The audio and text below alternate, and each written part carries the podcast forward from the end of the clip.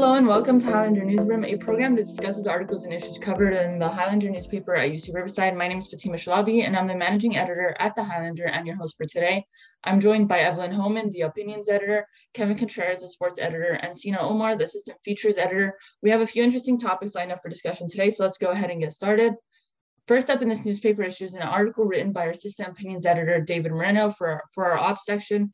In this article, he argues that confidence is really about faking it until you make it, and that nobody really is confident. They just know how to make it look like they are, especially for first generation students, but also for all other college students. We're often discouraged by our feelings of imposter syndrome. How do you all, how do you all overcome the personal barriers towards becoming confident? Kevin? Yeah, so uh, I've definitely I know what that feels like to have that little bit of imposter syndrome, right? Uh, but the way I have to sort of um, work through it is I have to just take a look at everything that I've done to get to where I am, right? And it realize that everything that um, we were able to do has been earned, right? Uh, I guess my most recent example was uh, for the sports page when we were narrating uh, the live games, and we were next to the likes of ESPN and CBS and all that.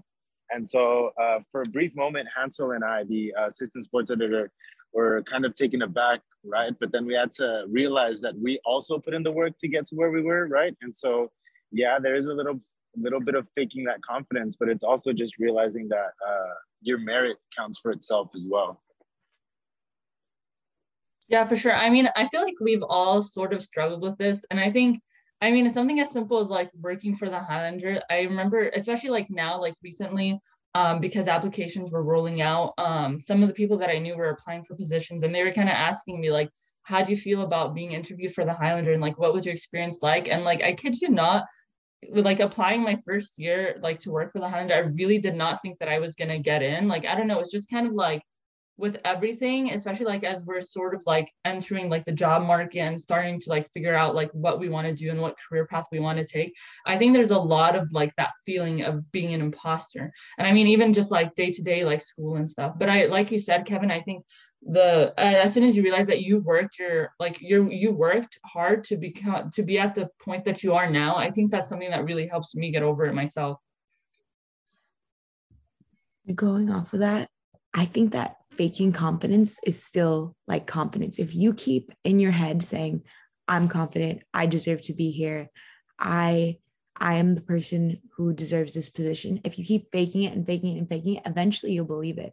And nobody knows around you that you're not actually feeling this way. Like those emotions that you're putting out, faking it till you make it kind of, you're still being confident and showing that you deserve to be in that position at some point. Even if you don't believe it, you will believe it if you keep reiterating it. It's like that law where if you keep saying something, eventually you remember it or you you'll remember that you're confident or you'll feel that you're confident if you keep faking it. Yeah, I'm with I'm with Senna on that. I feel like if you tell yourself anything enough, then it'll eventually be true in your mind. And I feel like a lot of the time we associate that with like negative things like you know telling yourself over and over again like I'm not good enough or I don't deserve this position. So it makes sense that the opposite would be true telling yourself positive things it would have a positive reaction and therefore make you feel more confident even if you don't feel like you are. Yeah definitely and i think something that actually i think it was last week or the week before one of my professors actually said that the way to like get by and like overcome like these feelings and like these ideas that are like i don't know taking over like your like mental like um your like efficiency like to work and stuff just because like you're letting your sort of emotions and your thoughts like kind of um get in like the way. Something that he said that like really stuck with me is like how your boss and your boss's boss and your boss's boss's boss like in a lot of aspects they don't know what they're doing and they're kind of just trying to fit into the role as best as they can. So i mean no matter how high up you go you're always going to feel like you can be doing something differently. And it's going to like like the people around you like we've been saying um, don't know that you're struggling with like feeling confident and stuff. So i think as long as you're just trying your best to like overcome it and like not think about those thoughts i think you can definitely make it. Continuing on to a different section of our newspaper Our editor, our radar editor, Samuel Lau, wrote an article discussing cancel culture and how it's pretty much become a social media trend. He refers a lot to the ongoing trial between Johnny Depp and Amber Heard and how social media canceled Depp because of Heard's allegations before he really got the chance to speak up for himself. Have you guys been following up with the trial? And whether or not you have, what role do you think um, cancel culture plays in social media nowadays? Senna? I have been following the Johnny Depp trial. It literally, my whole entire TikTok for you page is this trial and everything going on around it. And honestly, I think that cancel culture is the worst thing to come from social media. Just because, like, when you look at something from an outside perspective, you have no information except what's right in front of you. You have no idea what's going on behind the scenes. And that became super apparent with this trial. Like, in the beginning, Amber Heard was like, Johnny Depp abused me. And then the whole trial came out, and he was getting fired from all his jobs, and he got kicked off of the Pirates of the Caribbean, and none of the companies that he was working for was standing by him. And then all of a sudden, the trial came out, and the court of public opinion is on Johnny Depp's side because there was no information in the beginning. Like you can't cancel somebody based off of what little information you have to begin with. I'm absolutely with uh, with Senna on that. I haven't really been able to follow the trial very much because I'm not very active on like TikTok or anything. Um, but I have been hearing about it and I find it really disheartening. Um, like Senna was saying, Johnny Depp, when this all came out, like lost all of his contracts and everything. And Amber Heard really, she still is going to be an Aquaman 2, even though I think Jason Momoa like denounced her and there's a whole petition and everything going on. Um, I just think it's really disheartening. I feel like we've kind of come become a culture, especially in terms of the court of public opinion, of guilty until proven innocent which I don't think I don't think it works a whole lot of the time, especially when it comes to things like abuse. Because I mean, why would people like have? Why would they lie about abuse? I feel like that's something that's so incredibly important. And even though there may be some bad actors out there who would do that, I feel like in this instance, especially, it's really important to highlight that there are male victims of abuse, and the fact that he lost essentially everything before he had the chance to prove that he was one who was abused is just truly really sad. Yeah, so um, I've been loosely following the case, right? Only what appears on my TikTok for you page every so often, um, and whatever sort of articles pop up on my feed every so often, which I just read the headline. But I think the thing about cancel culture is that it's although it's well intentioned, right? It's about um, holding people accountable. It it's very emotive, right? It's very based on emotions, which uh, can lead to people just acting very quickly and very in the moment without, like Senna said, uh, having all the information in front of you first, which can be very dangerous, right? Because a in cases like this where someone could be innocent, right there, or like where they weren't given the benefit of the doubt but were found to be right later on, it's very detrimental to their career or just to their personal uh, well-being, right? Like maybe people are starting to shun him, right, and not paying attention to him and I think the other side of it is that it doesn't allow for people to grow past their mistakes, right? And obviously, it's important to hold people accountable, but also to provide them a, a space where they can grow and and see why what they did is wrong or why what they did is not acceptable. And so I think allowing people to grow and and change as a person is I think the intention of cancel culture, but it was twisted in a way to now it's just shunning them and ignoring them and, and stuff like that.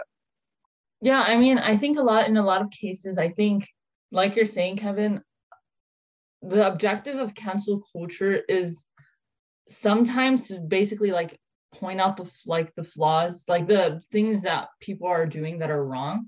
But i think a lot of times it just really takes it too far. Um i think uh, everyone makes mistakes. And i mean uh, people that make really like huge um stuff like if some of the hollywood figures that have been canceled do deserve it because of the things that the, things that they have done are pretty atrocious. But i think what happens like what what's negative about it is when it happens to people that otherwise like can change sort of and like become like small minor mistakes or anything can um they can change from and like kind of grow from.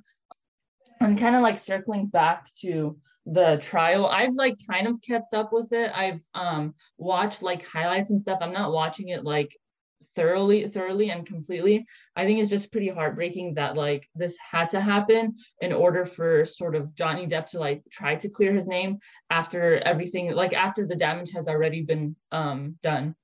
And then kind of like a follow-up question. I know a lot of people have been talking about it on social media um but what do you guys think it says about like social media as a whole that something like this like this trial um has become sort of a TikTok or like social media trend. Do you guys think that that's a good thing that it's bringing awareness to it, or do you guys think that it's a bad thing that we're kind of just like um sense like sensationalizing a um a basically a really like bad situation?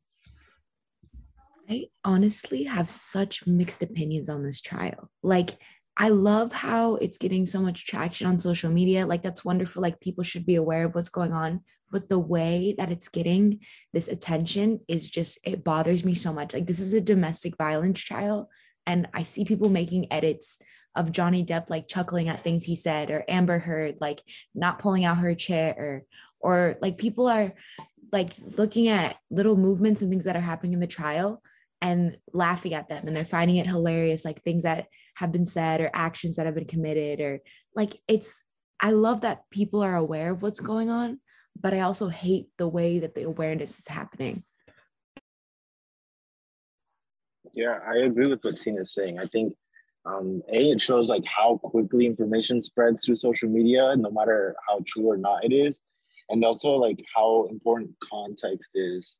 Uh, because uh, we'll see a clip, like you said, about the clip of her uh, not having her chair pulled out, and she was just waiting for someone to pull it out, and they pair it with the way uh, Johnny Depp is being greeted, and so it just shows how sometimes a lack of context can be like con- distorted through some uncredited person, just some random person on TikTok offering their opinion. And we often just take it as fact just because they're speaking very confidently. And so it just shows how social media can twist things without providing proper context.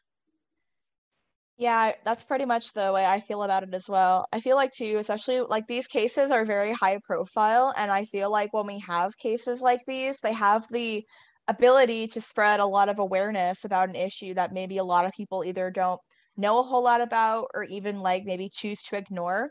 But the problem is as well is that it's kind of a double-edged sword because for every bit of raising awareness, you also have people like people just come out of the woodwork and are like all of a sudden are like like behavioral like analysis experts or something even though they're 16 and not out of high school yet. And they're like oh the way that you know she's slouching or the way that he looked like this um and it's really it's it doesn't it, it doesn't even matter in the like grand scheme of things but it gets quite sensationalized in a way that can make people like desensitized in a way so it's it's a great chance to spread awareness. I just don't think that with the way that social media is often used that it spreads enough awareness about the right things. Yeah, I definitely agree with what all of you are saying. I I really do have mixed emotions on this, and that and that's kind of why I brought up that question. Um, on one hand, I feel like it's really pointing out to I think like Evelyn said earlier that um, this entire trial sort of highlights the fact that like men can also be victims of domestic violence. And i think in that sense like this um, the social media uh, like attention is doing like a positive thing but i think it is taking it too far and like having weird sort of like fan video compilations of like just a bunch of like I don't know, like small minor things going on within the trial. And I think a lot of the times that, um, especially because it is such a high profile case, I think the fact that like all this information, like for the jury to like avoid um, reading any sort of thing or like seeing anything at all on the internet about what's going on with this trial is pretty impossible, I think, at least. And so I do think that like social media really needs to like reconsider um, sort of the role that they're playing, like the larger aspect of like um, really like moving from bringing attention to more so just using it as like a trend or you know sort of like um entertainment really and then um, going on into a different section of this issue, Senna, you wrote an article for features about exploring Riverside and places to go that are away from campus. Some of the places you include um, are going to the Game and Food Lab, taking a hike on Mount Rubidoux, and visiting antique stores. I think what I found uh, the most unique and bizarre was what that Riverside apparently has is a home to the largest paper cup um, at a little over 68 feet tall, I guess. Um, what are some of your favorite places to, uh, to visit in Riverside? Evelyn? Ooh, I would say my favorite place to visit is probably anywhere downtown. I really enjoy like walking around. I love the antique stores. Um, even before I started going to UCR, my family and I would always come up once a year to see the Mission Inn at Christmas time, and we would always stop in the antique stores. Um, and they're always just so much fun. Like there's so much like random stuff in there um that I really enjoy. And I think this downtown in general, it makes it really feel like you're in kind of a college town uh, you have to drive a little bit of a ways, of course, because we're fairly like far out, maybe like 10 minutes or so, depending on like traffic or if you take side roads. Um, but I think downtown's like it's just such a fun place, like really good food, really like fun places to go and visit. Um, and I will have to try and check out that paper cup sometime because I was not aware that we had the world's world's largest paper cup. yeah, I mean, I'm gonna be honest. I weirdly enough, I've grown up like in the area, but I don't live in Riverside. So I feel like I haven't explored Riverside like extensively. I mean, I can probably name like off the top of my head like five places that I go to regularly. I think a lot of the places that were listed on the actual article I have not been to, even though I've lived around it for so long. Um, but yeah, the only place that I've really like visited regularly is um, Fairmount Park, which is pr- really pretty. I think it's the only downside to it is that especially in the summer there's one a lot of people and two a lot of mosquitoes. But i mean if you can get past both of those i think it's a really nice park to visit. I think i've gone to every place that i mentioned in the article but except for the paper cup which when i found out about it absolutely baffled me that the world's largest paper cup is literally two miles away from campus. And it's just this like weird cup sitting in the middle of nowhere on a little platform. And apparently it used to have like stripes on it. And I, me and my friends, when I told them about the cup, immediately started planning like a day just just because I want to be in the presence of the world's largest paper cup. But even before I uh, started going to UCR, I used to come and like walk around downtown and doing just like nothing and walking around downtown and looking at the architecture is honestly so fun because I think some of the buildings are absolutely stunning. No, yeah, I totally agree with that. I think a lot of yeah, a lot of the buildings are really pretty and they're just like beautiful. Like I don't know, they look really nice. Kevin, how about you? Yeah, there's a lot to do in uh, Riverside. I think that a lot of us don't realize. And outside of downtown, uh, one of the most recent parks that I went to was Sycamore Highlands Park, which is really really nice. Uh, they, it has a really nice view of uh, like Riverside, and there's like mountains in the back, and it looks really really pretty. And in downtown, there's also museums. I've gone to the UCR Arts Museum. I haven't been to the Riverside Arts Museum. I really want to go, but it's really nice. Yeah, I, I definitely need to check out those museums because I really love going to museums. So it's a little weird that I haven't gone to like the more local ones. Um, and then, yeah, circling back to uh, the last article on our list for today is actually another written by David for features. He gives us sort of a, a, recount of his skincare routine and also gives us some of his product recommendations. Do any of you have skincare routines or recommendations that you'd like to um, give to those listening? I do technically have a skincare routine. It's just that most of the time I don't follow it um i i splurge a little bit for my my skincare. I get like the the proven brand stuff that's all like custom made and everything which is great because nothing has worked so well for my skin.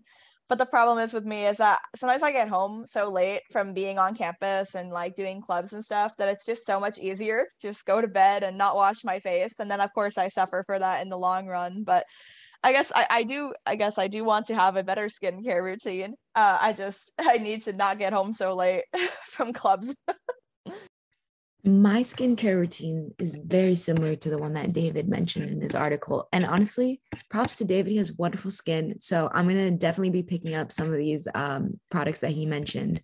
But I think with skincare, the whole thing that always comes down to me, just like Evelyn, is that I'm never consistent with it. Like for two weeks, I'll be every night doing all the serums all the time, every single product that I buy. And then all of a sudden I'll just get busy and I'll stop doing it and I'll just wash my face. And I think with skincare, consistency is key. It's just like upkeep. And the moment you stop, you're you break out, but you just have to keep it up. Yeah, I definitely agree. I mean, I have like a small like skincare routine. I don't really do much. Like I wash my like face throughout the day like several times. And then um something that I have is just sort of like for imperfections like blackheads or acne.